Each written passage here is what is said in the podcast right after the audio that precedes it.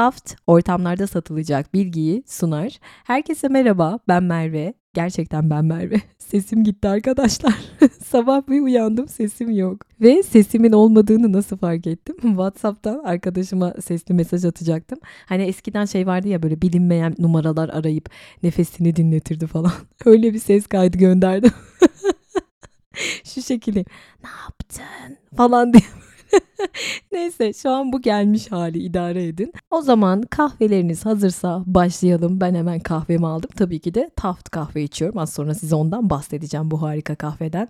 Bugün adeta 21. yüzyılın hastalığı, salgını gibi bir konu var. Onu konuşacağız. Dikkat çalınması arkadaşlar. Bir türlü odaklanamıyorum. Adeta ekranlara hapsoldum diyenler buraya. Çünkü çoğumuz aynı dertten muzdaribiz biliyorum.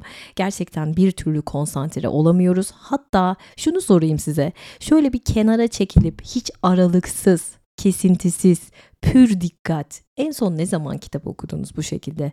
Ya da ne zaman film izlediniz? Kendinizi tam anlamıyla izlediğiniz veya okuduğunuz şeye verdiğiniz son anı soruyorum aynı anda 30 iş yapmaya çalışıyoruz ve bir bakıyoruz birini bile düzgün yapamamışız ve Johan Hari bu konuyu Çalınan Dikkat kitabında o kadar güzel anlatıyor ve aktarıyor ki zaten kendisi çok önemli bir gazeteci ve mesleği gereği olsa gerek çok derin araştırmalar yapmış. Senelerce bu işe kafa yormuş, uzmanlarla görüşmüş ve kaybettiğimiz bu süper gücümüzü yani dikkatimizi Nasıl yeniden kazanabiliriz? Buna akıllıca çözümler sunuyor ve dikkatimizi darmadağın eden faktörleri tespit ediyor. Bugün sizlerle onları paylaşacağım. Ve araştırmaları sırasında Moskova'dan Miami'ye dünyanın dört bir yanını dolaşarak odaklanma konusunda uzman olan 200'den fazla bilim insanıyla görüşüyor. Testler, deneyler, araştırmalar var bu çalışmada. Dikkatimizi çalan uygulamaların aslında bu Silikon Vadisi'ndeki o yaratıcıları var ya onları da mercek altına almış. Bu da çok hoşuma giden bir detay. Acaba onlar bu durumdan muzdarip mi? Bunları konuşacağız. Ezberce okul sistemi işte çocukların artık sokakta oynayamamalarına kadar pek çok konuya değiniliyor. Ama bütün bunları yaparken kendinden, kendi hikayesinden, kendi dikkat dağınıklığından yola çıkışı gerçekten harika. Daha samimi kılıyor bu hikayesini. Şimdi günümüzde ortalama bir ofis çalışanı bile bir işe 3 dakikadan fazla odaklanamıyormuş arkadaşlar. Düşünebiliyor musunuz? Ve bugün çocuklarda çok ciddi dikkat sorunları görülüyor biliyorsunuz. Geçmişe nazaran neredeyse 100 kat artmış durumda ve Johann'ın yaşadığı bir olay aslında onun e, bu alana yönelmesini sağlıyor. Derin araştırmalara girmesine sebep oluyor. Daha doğrusu vesile oluyor demiş olayım. Beni de çok etkiledi açıkçası bu hikaye. Biraz da güldüm. Şöyle Johann'ın bir vaftiz oğlu var ve 9 yaşından beri oğlu Elvis Presley hayranı ve neredeyse böyle takıntı derecesinde bir hayranlık bu. Johan bir gece oğluna diyor ki Elvis'in yaşadığı yere gidelim mi? Seni oraya götüreyim mi Graceland'e? Oğlu çok seviniyor falan böyle havalara uçuyor. Gerçekten götürür müsün baba diyor. Tabii ki götürürüm diyor ama yalan. Çünkü çocukların aslında e, bir isteğinin ertesi gün başka bir isteğe dönüştüğünü biliyor bir baba olarak. Hatta hemen unuttuklarını biliyor. Bugün istediklerini yarın unutuyorlar.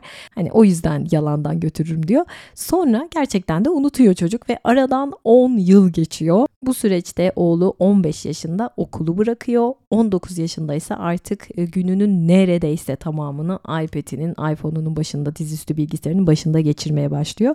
Hayatı artık böyle WhatsApp'tan, e, Instagram'dan ve YouTube'dan ibaret. Her şeyi Snapchat hızında yaşıyor ve bir gün Johan onunla sohbet etmek istediğinde bir türlü onun ilgisini çekemediğini fark ediyor. E, bütün bunlardan dolayı. Ama diyor ki hani dürüst olmak gerekirse ben de öyleydim diyor. Benim de gözüm sürekli telefonumdaydı ve sonra birden az önce bahsettiğim o Graceland hikayesi geldi aklıma. Elvis Presley o sözüm geldi aklıma diyor. Ve çocuğa dönüp diyor ki hadi diyor yıllar önce sana verdiğim sözü tutayım. Kalk diyor Graceland'e götüreyim seni. Ama bana diyor bir söz vereceksin asla ama asla orada o telefonuna bakmayacaksın diyor. Telefonunu otelde bırakacaksan götüreceğim seni diyor. Oğlu da kabul ediyor ve gidiyorlar. Graceland'e gittiklerinde e, orada canlı bir rehber yok. Böyle ellerine bir iPad veriliyor gelenlerin. Kulaklık takıyorlar. E, sanal rehber eşliğinde geziliyor. Ve iPad böyle işte sizi yönlendiriyor. Sağa dönün, sola dönün bu şekilde yönlendiriliyor ve girilen her odanın hikayesini anlatıyor. İşte iPad üzerinden dinliyorsunuz ve herkesin gözü tabii ki de nerede? O ekranlarda ve o an çok enteresan bir şey oluyor. Buna çok güldüm ben. E, ama aslında trajikomik güldüğüm şey. Kanadalı bir çift var o sırada işte ellerinde iPad'leri. Adam karısına dönüp diyor ki tatlım diyor şuna bak harika ekranın soluna kaydırınca odanın solunu sağ kaydırınca da sağını görüyorsun diyor. yani tabii Johan bunu şaka falan zannediyor ama bir bakıyor gerçek gerçekten bu yaşanıyor. Tabii hemen çiftin yanına gidiyor ve diyor ki pardon diyor eski moda bir kaydırma şekli var onu da uygulayabilirsiniz diyor. Tabii böyle meraklı gözlerle bakıyorlar nedir acaba diye başınızı çevirmek diyor. Ya inanabiliyor musunuz? Onlarca yol tepip gelmişler ama bedenleri orada sadece. Zihinleri iPad'in içerisine hapsolmuş bir durumda. E sonra Johan oğluna dönüp bakıyor ve bir görüyor ki yine elinde cep telefonu, yine Snapchat'te takılıyor ve o anda Johan şunu fark ediyor. Buraya dikkat. Sorunumuzdan kaçmak için gelmiştik buraya ama gördüm ki bundan bir kaçış yolu yok. Çünkü o sorun her yerde ve bize ne olduğunu anlayabilmemiz için benim bunu araştırmam gerekti diyor. İşte bugün bu araştırmaları konuşacağız arkadaşlar tek tek. Şimdi birinci nedenle başlayalım. Birinci neden hızın, geçişlerin ve süzme faaliyetlerin artışı. E, Facebook'un kurucusu Mark Zuckerberg yakın zamanda yayınlanan bir fotoğrafı vardı belki görmüşsünüzdür. Fotoğrafta böyle herkes sanal gerçeklik gözlüğü takmış ve sadece Mark'ta gözlük yok. Dikkat ettiniz mi? Ve diğerlerine bakarak gülümsüyor fotoğrafta. Asıl gerçekliğin içinde olan tek kişi o Mark Zuckerberg yani bunu yaratan kişi. Ya bu fotoğraf gerçekten çok çarpıcı çünkü dikkat becerimizin karşı karşıya olduğu tehlikenin yaratıcılarından biri o ve gayet her şeyin farkında üst sınıftan biri. Diğer tarafa bakıyorsunuz o sanal gözlüklüler dikkati çalınan grup değil mi geride kalanlar sanal gerçeklikte yaşayanlar. E, hatta ben geçenlerde Instagram'da paylaşmıştım belki görmüşsünüzdür yine Mark Zuckerberg'in bir fotoğrafı ailesini paylaşmış çocukları, karısı ve kendisi aile fotoğrafı. Çocuklarının yüzünü kapatmış. Yani çok enteresan değil mi? Herkes boy boy çocuklarının fotoğrafını yayınlarken e, bunu yaratıcılarından biri bu şekilde bir fotoğraf paylaşıyor. Bence bunu bir düşünelim derim. Şimdi sanal gerçeklikte yaşayanlar dedim. Sürekli ekranı kaydırıp geçiş yapıp duruyoruz değil mi? Bunu yapıyoruz gün içerisinde. İşte Reels izliyoruz bilmem ne vesaire yapıyoruz. Bu bizim odaklanma becerimizi aşındırıyor. Üç yoldan aşındırıyor. İlkine geçiş maliyeti etkisi deniliyor. Şimdi şöyle mesela e, çalışırken bir yandan gelen mesajlara bakıyorsunuz ya da işte ne bileyim maillerinizi okuyorsunuz falan. Bunları yaptıktan sonra o giden dikkatiniz var ya hani bir yanda onu yapıp bir yanda bunu yapıyorsunuz ya o giden dikkatinizi yeniden kazanma süreniz kaç dakikaymış biliyor musunuz? 23 dakika sürüyormuş. Korku korkunç. Korkunç gerçekten. Zaten kolektif dikkat aralığımız yıldan yıla gitgide daralmış. Mesela Twitter'ı incelemişler. 2013 yılında en çok konuşulan başlıklar yani trend topikler maksimum 17,5 saat orada kalmış TT olup 2016'da bu süre 11,9 saate düşmüş. Bakın bu çok önemli bir veri. Sonra diğer önemli sosyal mecralara bakmışlar. Orada da durum aynı. Her 10 yılda konuların gündeme yerleşmesi ve gündemden düşme hızı gitgide artmış. Ve bu sadece internete özel bir durum değil. İnternet bu süreci daha da hızlandırmış. Yani artık böyle sıkılıp konudan konuya geçme hızımız var ya bu çok kısa sürüyor arkadaşlar. Yani bir konu hakkında eskiler daha uzun uzadıya kafa yorarken bizler dikkatimizi hemen oradan çekip başka bir yere veriyoruz. Olay bu. Odaklanma süremiz kolektif olarak yıldan yıla düşmüş. Peki neden? Çünkü enformasyon arttıkça enformasyon konuşamadım. enformasyon arttıkça e, insanların o enformasyonun tek bir parçasına odaklanabilecekleri zaman da o kadar daralmış. Yani bundan 100 yıl önce haberlerin yayılması biliyorsunuz çok zaman alıyordu. Ama şimdi öyle mi? Biz resmen o enformasyona boğuluyoruz yani. Yine bir araştırma gösteriyor ki 1986 yılında bir insanın televizyon, işte radyo, basın bunlar aracılığıyla bir insanın maruz kaldığı enformasyonun hepsini toplasak günde 40 gazeteye tekabül ediyormuş. Bakın 40 gazete. 2007 yılına baktığımızda 1986'da 40 gazete dedim. 2007 yılında ise bu 174 gazeteye denk geliyor. Yani şu an düşünemiyorum 2023 yılında hızını. Yani korkunç bir sürat fark ettiniz mi? Ve bu sürat bizi nasıl etkiliyor? Şöyle bütün dünya ile böyle bağlantı halinde olduğumuzu falan zannediyoruz. Böyle bir yanılsama içerisindeyiz. Her an herhangi bir konuda olan biten her şeyi öğrenebileceğimizi hissediyoruz. Halbuki buraya dikkat Derinlik için ne gerekiyor? Zaman gerekiyor değil mi? Derinlemesine düşünmek gerekiyor. İlişkilerimiz için bile bu geçerli. Yani kendini adamak değil mi? Derinleşmek, dikkat göstermek şart ama biz ne yapıyoruz? Habire yüzeye çekilip duruyoruz. Hatta bu aralar bana çok sık sorulan bir soru var. Ona da değinmiş olayım. Sesim gidiyor gitgide. Bir yudum kahve aldım devam ediyorum. Ha, bu aralar bana çok sık sorulan bir soru var dedim. Şu hızlı okuma meselesi. Merve hızlı okuma yapalım mı? Sen yapıyor musun? Tabii ki istesem bunu yaparım. Eğitimleri var. E, ama hiçbir zaman o eğitimi almadım. İhtiyaç da duymadım. Neden? Çünkü benim derdim hiçbir zaman şey olmadı. Hani bir an önce o kitabı Facebook gibi okuyayım, tüketeyim, hemen diğerine geçeyim. Öyle bir şey olmadı. Anlamak için okudum. Anlamak istedim. Altını çize çize, düşüne düşüne ki şu da var eski dikkatim, odağım yok. Bunu fark ediyorum, üzülüyorum bunun için. Ee, yani gitgide benim de aslında odağım düştü diyebilirim. Hızınız arttıkça anlayışınız azalıyormuş arkadaşlar. Hızlı okuyanların dikkatine ve hızlı okuyan insanların e, böyle karmaşık ya da zor metinlerden uzak durduğunu tespit etmişler. Genellikle basit olanı tercih ediyorlarmış.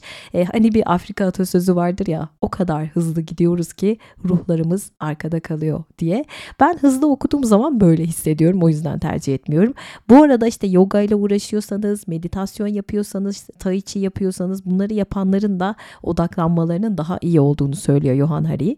Ben henüz meditasyona başlamadım ama benim odaklanmamın en büyük destekçisi tabii ki de canım kahvem. Çalışırken masamdan asla eksik etmem. E bazen sabah 5'te kalktığım zaman böyle tam kendime gelemiyorum, odaklanamıyorum.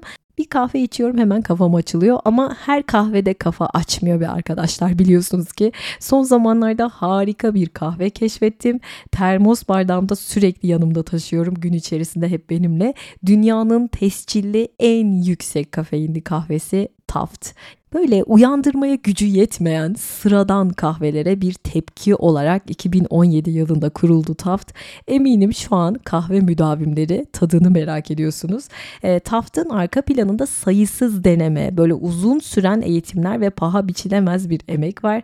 Yüksek kafeinli, rahat içimli bir kahve Taft, Gıda Tarım Bakanlığı'nın ve uluslararası geçerliliğe sahip İsviçre merkezli SGS laboratuvarının yapmış olduğu testler sonucu Taft kilogram başına 23,2 gram kafein oranıyla rakiplerinin çok ötesinde gerçekten dünyanın en yüksek kafein oranına sahip kahvesi olarak zirvede bulunuyor ve %100 doğal bir şekilde kahve çekirdeklerinden üretiliyor Taft. Enerjisini de o çekirdeklerin kendine has yapısal özelliklerinden alıyor. İçerisindeki kafein taftın özel harmanıyla birleşince ortaya yüksek kafein ve yumuşak içimin mükemmel uyumu çıkıyor. Kimyasal işlem yok arkadaşlar. Dediğim gibi bu yüksek kafein kullanılan kahve çekirdeklerinin yapısal özelliğinden kaynaklanıyor. Merve katkı maddesi var mı? O da yok. %100 doğal bir kahve harmanı ve bu kahve harmanı yıllarca süren 25 farklı çekirdeği kullanıldığı kavrum denemelerinden sonra belirlenmiş o yüzden bu kadar lezzetli olması tabii ki tesadüf değil. Büyük bir emek var arka planda. Yoğun bir iş temposunda çalışıyorsanız, öğrenciyseniz, sporcuysanız gerçekten gözde kahveniz olacaktır. Bu arada standart filtre kahvelerin kafein oranı %1 civarı, Taft'ın kafein oranı son yapılan test sonucuna göre söylüyorum %2,32 yani bir kupa filtre kahveden alacağınız kafein 150 mg'ken Taft kahveden yapılmış bir kupa filtre kahvede bu miktar tam 350 miligram. Yani sıradan kahvelerden iki buçuk kat daha güçlü. Kahve deyince ilk aklımıza gelen isim kim? Tabii ki kahve müdavimi Balzac. Kahve için der ki kahve mideye iner, fikirler harekete geçer, hatırlananlar dört nala yanınıza gelir, aklın mızrakları keskin nişancılar gibi atışa geçer, mecazlar ortaya çıkar, kağıt mürekkeple dolar. Kahve insanın müttefikidir der Balzac. Bu arada çok hoşuma giden bir detay daha var. Kahveyi optimum arama düzeyine ulaşması için bir süre dinlendiriyor Taft ve sipariş sonrası hemen böyle öğütüp taze haliyle paketliyorlar. Günlük kargolama yaptıkları için de kahveniz böyle mis gibi taptaze bir şekilde elinize ulaşıyor. Biliyorsunuz kahvenin pek çok faydası var. Kafein alımı odaklanmamızı maksimum düzeye çıkarıyor. Daha hızlı algılamamıza ve düşünmemize yardımcı oluyor. Açıklamalara bırakmış olduğum linkten dünyanın en yüksek kafeinli kahvesi Taft'ı hemen inceleyebilirsiniz. Size şimdiden afiyet olsun diyorum ve odaklanmamıza geri dönüyorum. İngiliz yazar Robert Cowley'in deyimiyle bu yaşadığımız dönem büyük hızlanma dönemi. Gerçekten müthiş bir tabir. Büyük hızlanma dönemi. Sadece teknoloji anlamında değil. Her şey hızlandı. Yani 1950'lere kıyasla ciddi ölçüde daha hızlı konuştuğumuzu tespit etmişler ve son 20 yıl içerisinde şehirdeki yürüme hızımız bile artmış. %10'luk bir artış olmuş. Önceden yapılan sokak röportajlarını bir izleyin derim. Özellikle hani bu TRT yapımı olanları. Gerçekten net bir şekilde görüyorsunuz görüyorsunuz. Gençler o kadar tane tane o kadar düzgün bir diksiyonda konuşuyorlar ki hatta genel olarak halkımız böyle TRT spikeri gibi konuşuyor. Genci yaşlısı herkes çok güzel. Şimdi kendime bakıyorum bazen gerçekten böyle rap yapar gibi konuştuğumu fark ediyorum. Nedenini bilmesem de. Belki ben de bu çağa hıza ayak uydurdum bilemiyorum Altan. Ve dünyaca ünlü sinir bilimci Earl Miller diyor ki beyin aynı anda sadece bir iki düşünce üretebiliyor. O kadar. Bakın bir iki düşünce. Yani biz aslında tek bir şeye odaklanabiliyoruz. Bakın tek bir şeye.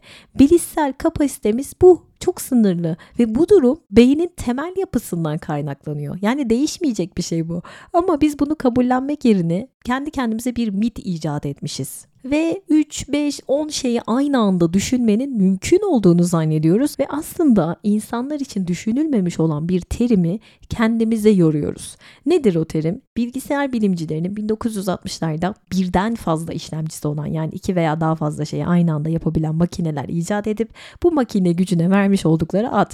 Nedir o? Multitasking değil mi? Çoklu görev.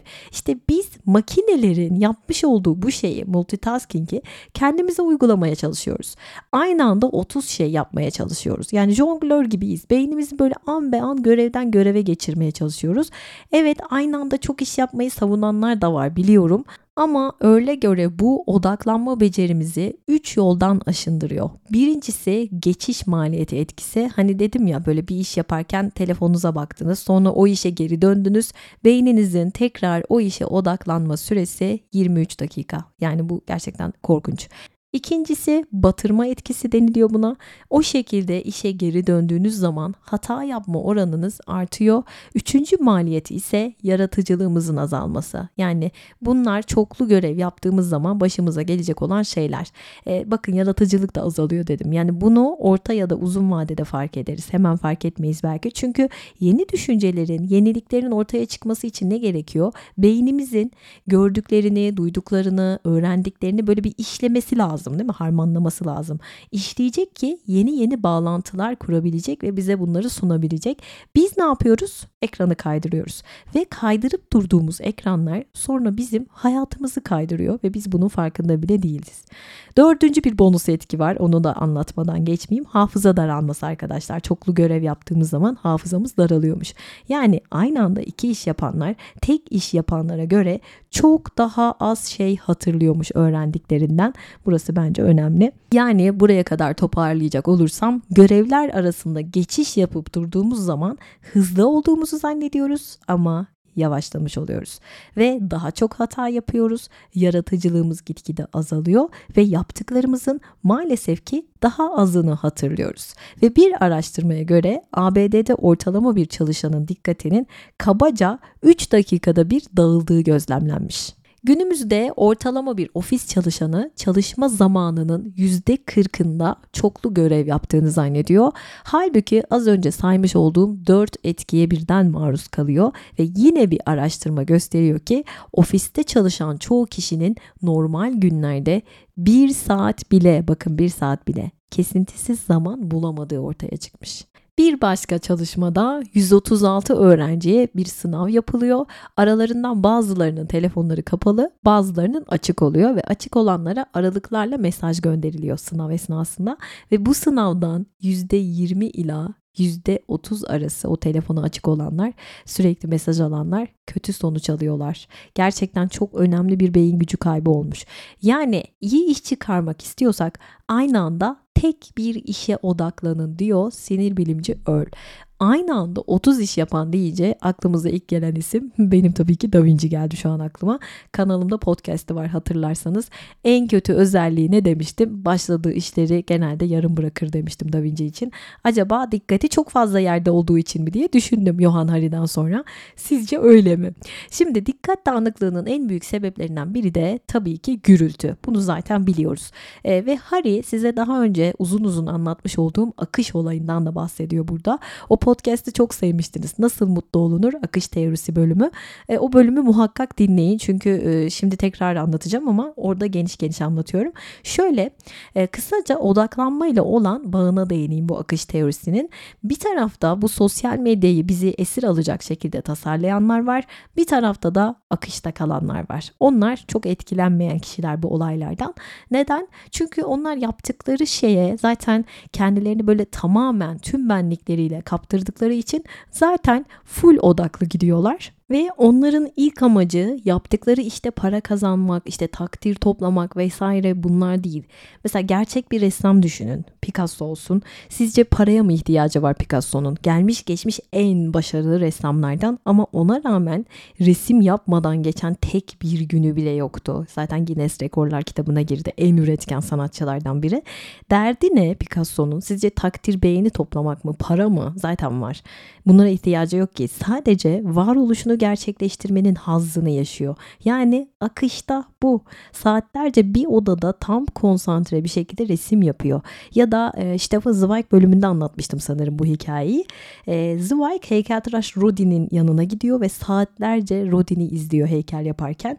Ve birkaç saat sonra Rodin e, Zweig'ın orada olduğunu fark ediyor ve şaşırıyor. Sen diyor ne zamandır buradasın ya görmedim seni. Yani o kadar büyük bir vecd halinde böyle kendini öyle bir kaptırmış ki bütün ruhuyla heykel yapıyor. Akış bu işte arkadaşlar bana sorarsanız. Yani akıştayken zaten tam konsantre, tam odaklı oluyoruz. Ama önemli olan şu sizi akışa sokan şeyi biliyor musunuz? Onu da şöyle bulabilirsiniz. Size milyar dolarlar verilse ve deseler ki artık ömür boyu hiçbir şekilde çalışma derdiniz, tasanız yok. Ömür boyu size yetecek paranız var hatta sülalenize. Sabah sizi o yataktan şevkle kaldıran şey ne olurdu? Bu soruya vereceğiniz cevap çok önemli. Çünkü belki de yaşam amacınız bile bu olabilir. Ya da o kadar paraya rağmen yine ne yapmayı sürdürürdünüz zevkle ve şevkle. Belki şu anda yaptığınız şey yine devam edeceksiniz. Demek ki doğru yerdesiniz. Dünyaca ünlü starları düşünün mesela. Korkunç zenginler değil mi? Ama yine de o sahnedeler. Ya şey demiyorlar tamam ya ben zaten çok zengin oldum hadi bakalım gidiyorum demiyorlar. Hala deliler gibi o dans provasından o sahne şovuna günde böyle 20 saat falan çalışıyorlar. Sizce para için mi ya? Hiç zannetmiyorum. Çünkü akıştalar ve akıştayken zaten zaman mefhumumuzu her şeyimizi kaybediyoruz. İşte paraymış, pulmuş vesaireymiş. Hiçbir hiçbir şey umurumuzda olmuyor. Tamamen o andayız. Peki Merve ben bu akışı nasıl yakalarım? Şimdi öncelikle açık seçik tanımlanmış bir hedefiniz var mı arkadaşlar? Tek bir görev lütfen bir tane olsun. İkincisi bizim için gerçekten anlam taşıyan bir şey var mı? Ee, anlam taşıyan bir şey olmalı akışa girmemiz için. Şöyle ki mesela bir kurbağa düşünün yemeyeceği bir taşa kıyasla yiyebileceği bir sineğe daha uzun süre bakar değil mi o kurbağa? Çünkü taş o kurbağa için hiçbir anlam ifade etmez. O yüzden kurbanın odağı daima o sinekte olacaktır. Böyle düşünün. Beynimiz de bizim için önem taşıyacak şeylerle ilgilenir. Böyle yaratılışı böyle. Yani dikkatiniz çok sık dağılıyorsa bir de olaya böyle bakın derim. Belki de taşa bakıp duruyorsunuzdur. Üçüncüsü ise becerilerimizin sınırında olmalı yapacağımız şey. Yani becerilerimizi fazla aşmayacak şeyler yapmamız gerekiyor. Seçtiğimiz hedef ne çok zor olmalı ne de çok kolay olmalı. Yani eğer bizim için o hedef çok kolaysa, çocuk oyuncağı gibi ise bir süre sonra zaten çok kolay yaptığımız için sıkılacağız. Yani seçtiğimiz hedef biraz bizi zorlamalı ama ulaşılmaz da olmamalı, dozunda olması gerekiyor. Bu arada ekrana bakmak, ortalama olarak en az akış sağlayan faaliyetlerdenmiş bilginize. E, film izlemeyi falan kastetmiyorum anladınız siz. Mihail Csikszentmihalyi diyor ki iyi bir hayat için yanlış olan şeyleri hayatımızdan çıkartmak yeterli değil. Olumlu bir hedef de gerekiyor. Yoksa yola devam etmemizin bir anlamı kalır mı diye de sormuş. Gelelim üçüncü nedene dikkat dağınıklığına. Tabii ki fiziksel ve zihinsel olarak bitkiniz arkadaşlar. Günümüzde Amerikalıların %40'ı kronik uyku eksikliği çekiyor. Geceleri 7 saatten az uyuyorlarmış ve ortalama uyku süremiz 1942'den bugüne dek günde 1 saat azalmış. 1 saat daha az uyuyoruz geçmişe nazaran ve ortalama uyku süremiz %20 azalmış diyor Harry. Bizde de durum aynı bence ve az uyuduğumuz zaman lokal uyku denen şey gerçekleşiyormuş gün içerisinde. Ee, insanlar böyle size baktığı zaman evet masanızda çalıştığı çalıştığınızı görüyorlar ama resmen içinizden uyuyorsunuz. Uyku eksikliği yetişkinlerde uyuşukluk yapıyor, çocuklarda ise hiperaktifliğe sebep olabiliyormuş ve uyku süremizden 2-3 saat çaldığımız zaman gece ayakta kaldığımızda yani gün sonunda kanımızda 0,05 oranında alkol varmış gibi tepki vermeye başlıyormuşuz. Çok enteresan. E, ben dün 2.30'da yattım. Saat böyle 5.45 gibi falan kalktım sabah. Yani 2.30'da yatıp hiç uyumamışım. E, normalde 6-7 saat uyumaya çalışıyorum ama dün öyle bir şey oldu. Bu kadar az uyuduğum zaman gerçekten sarhoş gibi oluyorum ve bu çok sık olursa zaten bilişsel performansım düşüyor. Yani gereğinden az uyuyanların dikkat odağı zayıflıyor. Bir de şu var uykuya daldığımız zaman beynimizde ve vücudumuzda aslında bir sürü faaliyet başlıyor. Biz de zannediyoruz ki uykudayken böyle patates gibi yatıyoruz işte. Hayır öyle bir şey yok. Uyurken beynimizin yani vücudumuzun yaptığı faaliyetler sayesinde ertesi gün aslında biz odaklanabiliyoruz. Beyin ve vücut çalışıyor. Biz ertesi gün odaklanabiliyoruz bu şekilde. Çünkü beyin gün içinde biriken atıklardan kendini arındırmaya çalışıyor biz uyurken. Yavaş dalga uykusu esnasında daha fazla açılan beyin omurilik sıvısı kanalları yoluyla beynimizdeki o metabolik atığı temizliyormuş. Yani biz her gece uykuya daldığımızda beynimiz böyle suya benzer bir sıvıyla durulanıyormuş gibi düşünebilirsiniz. Bu beyin omurilik sıvısı beynimizin tamamına yayılıyor. Toksik proteinleri söküp dışarı atmak üzere karaciğere taşıyormuş ve bu gerekli temizlik sürecinden geçmeyen beyin yani biz az uyuduğumuz zaman tıkanıyor bunun sonucu da ne oluyor? Konsantrasyon becerimiz azalmış oluyor. Çünkü içeride toksik madde var. Ben yatağa giriyorum ama benim uykum gelmiyor. Neden diyenler? Çünkü bu aslında şöyle ekranlardan önce güneşin doğuşu ve batışıyla aslında e, insanlar uyuyor ve uyanıyordu değil mi? Doğal bir ışık vardı doğal bir beden ritmimiz vardı ama şu anda fiziksel ışığa maruz kalıyoruz. Neden? Çünkü akıllı telefon ekranları buna sebebiyet veriyor. O yüzden diyorlar ki uzmanlar uyumadan en az 2 saat önce maruz kaldığınız o ışıkları lütfen azaltın. Buna evimizin ışığı da dahil. E, ama özellikle ekran ışıklarını kapatın diyorlar. Hatta mümkünse uyuduğunuz odada telefon bulunmasın diyorlar. Buraya kadar özetle yavaşlayın, Aynı anda tek bir işe odaklanmaya çalışın. Kaliteli bir uykunuz olsun yatmadan önce en az 2 saat önce e, o akıllı telefonların ışığından uzaklaşmış olun dedim. Şimdi dördüncü nedendeyim. Uzun süreli kaybolma. Bu bence en can yakıcı e, olanlardan. Çünkü artık derin okuma bile yapamıyormuşuz. Bunu fark etmişler. Hatta dünyada kitap okuma oranı o kadar çok düşmüş ki arkadaşlar. Şöyle söyleyeyim. 2017'deki araştırmalara göre ortalama bir Amerikalı günde 17 dakikasını kitap okumaya ayırıyormuş ama 5, 1,4 saatini ekran başında geçirebiliyormuş ve yine çok etkilendiğim bir detay var. Okur yazarlık alanında profesörlük yapan bir araştırmacının gözlemi bu. Diyor ki kitap okumak bizi belli bir şekilde okumaya alıştırır. Çizgisel bir şekilde kitap okuduğunuz zaman çizgisel bir şekilde bir süreliğine tek bir şeye odaklanarak okuyormuşsunuz. Ama ekrandan okuma yaptığımız zaman o akıllı telefonların ekranı bilgisayarlar vesaire zıplayarak okuyormuşuz. Yani Yani göz gezdirerek, tarama yaparak okuyormuşuz ve uzun süre ekranlardan okumaya maruz kalınca aynı okuma şeklini, burası çok ömerli, fiziki kitap okurken de yapmaya başlıyormuşuz. E, bunu ben evet ben dikkat ettim yapıyorum. Oldum olası ekrandan kitap okumayı sevmem. İlla o kitaba dokunmam, temas etmem lazım. Hunharca altını çizmem lazım. O kitabı yemem lazım hatta. Ve evet bence gerçekten haklı bir gözlem. Kendim üzerinde denedim. Gerçekten öyle gözüm oradan oraya sekiyor. Ve yine bir çalışma gösteriyor ki ekrandan okuduğumuz kitapları daha az anlayıp daha az hatırlıyormuşuz. Ama kitap fiyatları da maalesef altınla kapışıyor şu an ülkemizde. O yüzden bir şey diyemiyorum. Fiziki kitap okuyun diye ısrarcı olamıyorum. Kitaplar bizi yavaşlatır, derin düşünmeye çeker. Bizden ona kendisine zaman ayırmamızı talep eder. Yani derin bir ilişki kurmak ister bizimle. Sayfa sayfa tek bir şeye emek vermemizin kıymetli olduğunu hissederiz değil mi kitap okurken? Diğer insanların nasıl yaşadığını, işte zihinlerinin nasıl çalıştığını düşünürüz. Başka hayatları görürüz. Dünyaya başka insanların gözlerinden bakarız. Yani dünyamızı zenginleştiririz ve yine yapılan bir araştırma gösteriyor ki daha fazla roman okuyan insanların karşısındakinin duygu okumasını yapma konusunda daha başarılı olduğu tespit edilmiş. Bazıları böyle roman düşmanı ya bana ne katacak işte Dostoyevski, Tolstoy niye okuyayım? İşte bu yüzden okumamız gerekiyor. Çünkü bak ne dedim karşımızdakinin duygu okumasını yapma konusunda daha başarılı olduğumuz tespit edilmiş. O yüzden dikkatimiz ve odağımız için lütfen kitap okuyalım. Mümkünse telefonumuz yanımızda olmadan yapalım bunu.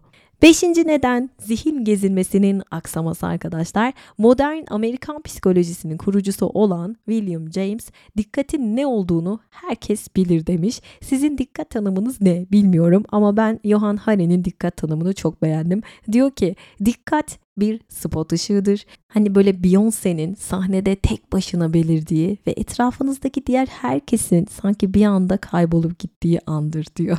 Çok güzel bir tanım bence. İnsanın hayallere dalıp gitmesi aslında o kadar da kötü bir şey değilmiş. Hani şey diye düşünürüz ya odaklanmadığımız zamanlarda beynimiz öyle hiçbir şey yapmadan boş boş oturuyor. Hayır aksine gezintiye çıkıyormuş. Gayet de aktifmiş bu gözlemlenmiş.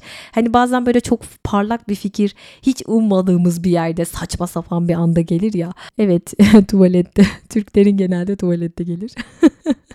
Ve şey denir yani. Ben aslında hiç de şu an bu konuya kafa yormuyordum. Aslında tam olarak bu. Yani kitap okurken bir yandan hem böyle cümleleri tek tek okuyoruz ama bir yandan da zihnimiz kendimizi verdiğimiz zaman tabii ki orada yazan şeyleri o zihnimiz arka planda kendi hayatımızla ilişkilendiriyor değil mi? Hayaller kuruyoruz falan. Sadece bir okuma yok orada. Bir sürü eylem var. Ve sonra öyle bir an gelir ki o puzzle'ın eksik parçası bir anda tamamlanır arkadaşlar. O yüzden bir kitabı okurken zihnimizin zaten gezinmesi lazım. Çünkü eğer gezinmezse yeni bağlantılar kuramaz. O yüzden tarihe dönüp baktığımızda pek çok önemli ilerlemenin odaklanma dönemlerinde değil, zihin gezinmesi esnasında olduğunu görürüz. Stresin az olduğu güvenli durumlarda zihin gezinmesi bir armağan, keyif veren, böyle yaratıcı bir kuvvete dönüşebiliyor. Ama maalesef stresli zamanlarda aksine bu bir işkenceye dönebiliyor. Sırada altıncı neden var. Bizi takip edip yönlendiren teknolojilerin artışı. Şimdi bir sihirbaz düşünün arkadaşlar. Sihirbazlar aslında ne yapar? Bizim odak noktamıza oynar değil mi? İşte sosyal medyayı inşa edenlerin de bize yaptığı tam olarak bu sihirbazlık gösterisi. Odağımızı almak, dikkatimizi manipüle etmek bize kendimizi böyle özgür irademizde sanki bir şeyler seçiyormuşuz gibi hissettiriyorlar değil mi? Bu arada Instagram'ın yaratıcıları bile bir ara saplantı halinde sürekli maillerine bakıyorlarmış. Odaklanmalarını kaybetmişler. Hatta şöyle bir sözü var. Diyor ki dikkat dağınıklığı benim için çok önemli. Çünkü hayatta zamandan başka bir şeyimiz yok. Ama insanlar bir şekilde burada saatler kaybediyor diyor bu sosyal medyayı inşa eden kişi. Sırf Google'ın değeri kabaca Meksika ve Endonezya'nın servetine eşit arkadaşlar. Yani bizim dikkatimizin dağılmaması demek şu demek aslında. Bir petrol şirketine e artık petrol kazısı yapmayın ya demek gibi bir şey. O yüzden biz ne kadar çok o ekranlarımıza bakarsak o kadar çok para kazanıyorlar. Bizim beğeni ve ödül açlığımızı kullanıyorlar. Çünkü gerçek dünyada orası kadar böyle sık like ve ödüllendirme mekanizması yok değil mi? Sokağa çık çıktığımız zaman like like like like işte ödül ödül ödül böyle bir şey yok. İşte bu açlık yüzünden biz e, bir doz daha retweet peşine düştüğümüz için ne oluyor? Algoritmalar bizi en yakın dostumuzdan daha iyi tanıyacak kadar gelişti. Yani bize özgü tetikleyicileri önümüze koyup koyup duruyorlar. En zayıf noktamızı öğrenip tam oradan taarruza geçiyorlar. Hani ayakkabı delisi misin? Habire önüne ayakkabı indirimi falan düşüyor. Neye zaafınız varsa ekranınıza o düşüyor. Yani sen yeter ki orada kal daha çok zaman harca değil mi? Yedinci neden zalim iyimserliğin artışı. Ünlü teknoloji tasarımcısı Nir Eyal kızıyla birlikte baba kız okunan kitaplardan birini okuyormuş ve kızı ona işte kitapta yazan bir soru var onu yöneltiyor. Diyor ki Baba eğer istediğin güce sahip olabilseydin hangisini seçerdin diye soruyor ve tam bu soruyu düşünürken Nire bir mesaj geliyor ve o an kızıyla birlikte orada olmak yerine telefonuna bakmaya başlıyor. Telefondan başını kaldırdığında ise artık kızının orada olmadığını fark ediyor. Çocukluk çocuklarla anne babaları arasındaki ufak bağlantı anlarından oluşuyor ve bu anları kaçırdığımız zaman bir daha asla geri dönüşü olmaz diyor Johan. Nir de diyor ki telefonuma gelen şeyin yani mesajın kendisinden daha önemli olduğu mesajını almıştı kızım diyor. Bu da önemli bir nokta bence. Bu arada Nir de bu sosyal medyayı inşa eden ekibin içerisinde yer alıyor. Yani kendi kazdığı kuyuya kendi düşmüş diye yorumluyorum ben bunu. Kendi kızı iPad saati diye bağırıyormuş düşünün artık. Yani benim de bir çözüm bulmam gerek demiş. Ve diyor ki neden bunları zorlantılı biçimde kullanmak istiyoruz? Buna yol açan sebebi bulsun herkes. Yani nedenini en iyi aslında kendimiz biliyoruz. Hangi rahatsız edici duygumuzdan kaçmak için soluğu buralarda alıyoruz? Bunu bir cevaplayalım. Zalim iyimserlik dedim. Bunun derin nedenleri aslında içinde yaşadığımız kültürde olan büyük sorunların işte depresyon, bağımlılık gibi bunlar karşısında insanlara iyimser bir dille basit bireysel çözümler sunulması. İşte çok sınırlı bir çözüm ve başarısız olduğu zaman kişi ne yapacak? Kendini suçlayacak, kurban kendini suçlayacak. Yani sorun sistemde değil bende gibi oluyor aslında. Johan da diyor ki sahici bir iyimserlik lazım hepimize. Bunu da bireysel olarak değil hep birlikte halledebiliriz ama nasıl? Karşımızda çok büyük dev şirketler var. Yani bizim çalınan dikkatimiz onların sizce umrunda mı? Asla değil. Çözüm önerisi için çevrim içi hareketlerimizi böyle an be an takip eden sonra da bunları satanlara hükümetlerin yasaklar getirmesi gerektiğini söylüyor ve bunun temelden insan hakları ve demokrasiye aykırı olduğu söyleniyor. Yani gözetim kapitalizmi yasaklansın diyor gözetim kapitalizmi. Bu çok hoşuma gitti. Gerçekten çok iyi bir tanım. Gelelim 8. nedene. Stres artışı tabii ki ve onun tetiklemiş olduğu uyanıklık hali. E, Finlandiya'da merkez ve sağ partilerden oluşan bir koalisyon hükümeti 2017 yılında bir deney yapmaya karar veriyor ve herkese her ay garantili böyle ufak temel bir gelir sağlayalım. Böyle bir fikir ortaya atılıyor ki bu zaten hep konuşulan bir şeydir. Yaşı 25 ila 58 yaşlarında böyle rastgele 2000 vatandaş seçiliyor. Onlara önümüzdeki 2 sene boyunca her ay diyorlar size 560 avro vereceğiz diyorlar. Hani hiçbir şey talep etmeden karşılıksız veriyoruz bu parayı ve dediklerini de yapıyorlar. Aslında bu bir araştırma ve sonuç ne oluyor biliyor musunuz? Bu insanların dikkat ve odaklanmalarında bayağı bir artış olduğu gözlemleniyor. Nedeni tabii ki para sorunlarına konsantre olmamaları artık. Hani maddiyatı düşünmeyince tabii ki insanlar başka şeyler şeylere de kafa yormaya başlıyor. Odaklanmaları artıyor. Peki dünyada kaç kişi şu an böyle hissediyor? Mesela siz hissediyor musunuz? Yani stresi azaltan her şey dikkatimizi artırıyor arkadaşlar. Stresi azaltan her şey dikkatimizi artırıyor tekrar ediyorum. Şöyle ki şimdi internet 90'ların sonunda ortaya çıktı. Tam da böyle orta sınıfın çökmeye başlayıp e, maddi güvensizliğin yükselişte olduğu o dönemde ve artık daha az uyuduğumuz bir zaman diliminde ortaya çıktı ve böyle bir toplumda ortaya çıktı. Böyle bir toplum var stresli bir toplum var. Dikkat dağınıklığına karşı koymakta daha da zorlanacak bir toplumun içerisine geldi o internet. Yani bizim manipüle edilmemiz zaten çok kolaydı. Bir de çok çalışma meselesi var. Çalışma süremiz 1969'lara oranla tam zamanlı iş olarak görülen süreye yılda bir ay daha eklenmiş kadar artmış. İnanabiliyor musunuz? Yılda bir ay ekstra çalışıyoruz artık 13 ay çalışıyormuş gibi. Ve çalışma saatlerimizin artışı da dikkat dağınıklığımızı tabii ki arttırmış. Şimdi stresli anlarımız için verilen harika bir örnek var onu anlatmak istiyorum. Şöyle düşünün bir ormanda yürüyorsunuz ve karşınıza bir anda çok kızgın dev gibi bir ayı çıktı tamam mı? Size saldırmaya hazırlanıyor çok kızmış böyle. O anda şunu düşünür müsünüz?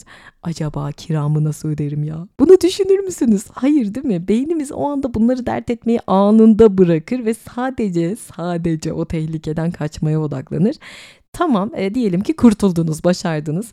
Peki bu ayı haftada 3 gün karşınıza çıksa yani artık böyle ne olur? Aşırı uyanıklık haline geçersiniz değil mi? Her an, her dakika acaba ayı çıkacak mı? Böyle bir korku hali. Aniden bana saldıracak mı? Bunlardan korkarsınız. Ve ne olur? Dikkatimiz hiçbir zaman o an olup bitene, hiçbir şeye odaklanamayız değil mi? Öğrenemeyiz bir şey. Çünkü kafamda hep benim o ayı var. Bana saldıracak mı? Tetikteyim. İşte stresin bize yaptığı şey bu. Dikkatimize yaptığı şey bu. O yüzden eğer böyle çok stresliyseniz zaten odaklanmanız, bir yere dikkatinizi vermeniz çok zor. Çünkü kafanızda hep o ayı olacak.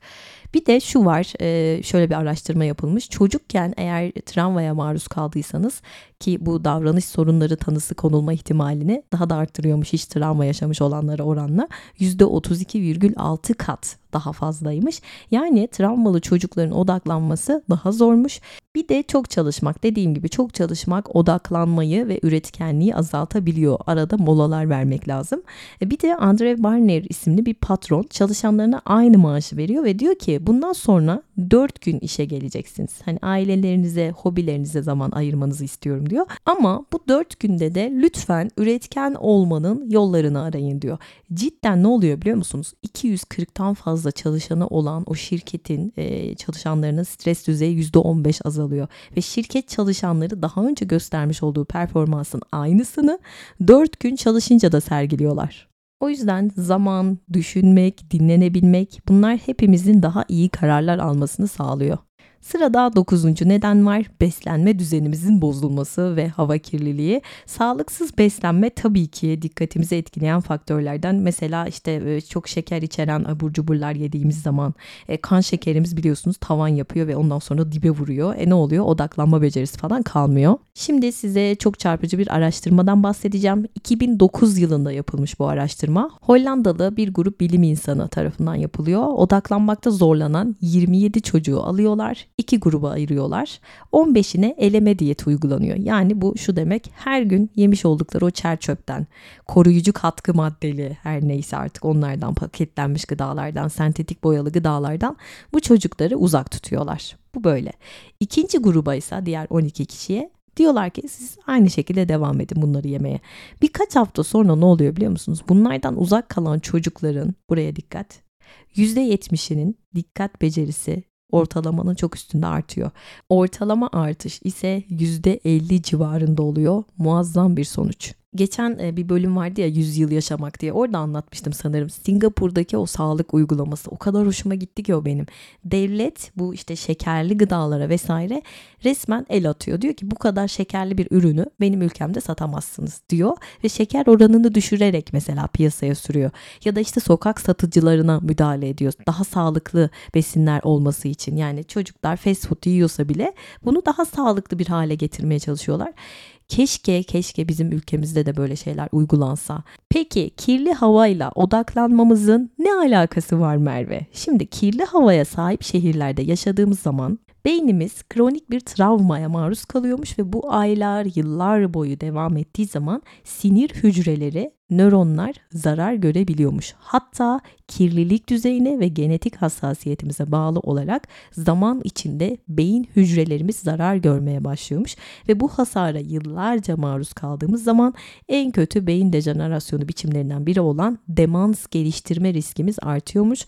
Erken yaşlarımızda ise kontrol kaybı ve dikkat bozukluğu olabiliyormuş. Bence bu da çok önemli bir detay. 11. nedene geldik. Dikkat eksikliği ve hiperaktivite bozukluğu ve buna verdiğimiz yanıt. Sadece 2003 ile 2011 arasında ABD'de dikkat eksikliği ve hiperaktivite bozukluğu tanısı toplamda bakın toplamda %43 artmış arkadaşlar. Kadınlarda ise %55 oranında artmış ve şu an ABD'de gençlerin %13'üne bu tanı koyulup ilaçlar veriliyormuş. Ülkemizde de durum pek iç açıcı değil biliyorsunuz. Çocuklar artık sokağa çıkmıyor. Hani eskisi gibi sokakta oynayan çocuk çok nadir görüyoruz. Zamanların çoğunu evde iPad başında okulda geçiriyorlar ya da beslenme düzenleri de pek sağlıklı değil. Genelde paketlenmiş gıda. E, okullarda aldıkları eğitimde sınava dayalı. Yani böyle full stres değil mi? Merak duygularını kamçılayan bir eğitim değil. Bunlarla DEP tanılarının yükselişi arasında bir korelasyon olabilir. Yani çok fazla stresin olduğu bir ailede büyüyen çocuklarda dikkat eksikliği ve hiperaktivite bozukluğu görülme ihtimali daha fazlaymış. Ve 12. neden çocukların maruz kaldığı fiziksel ve psikolojik kapatılma. Şimdi eskiden çocuk olmak sokakta özgürce oynamaktı. Kendi oyunlarımızı icat etmekti. Etrafta koşmaktı değil mi? Bunlar bizim yaratıcılığımızı, hayal gücümüzü olumlu anlamda etkiliyordu. Sosyal bağlarımız gelişiyordu. Sorun çözme kabiliyetimiz artıyordu. Peki ya şimdi? Çocuklar şu anda hayatı ekranlar üzerinden yaşıyor maalesef. Oyunları online birbirlerine bağlanarak evden oynuyorlar.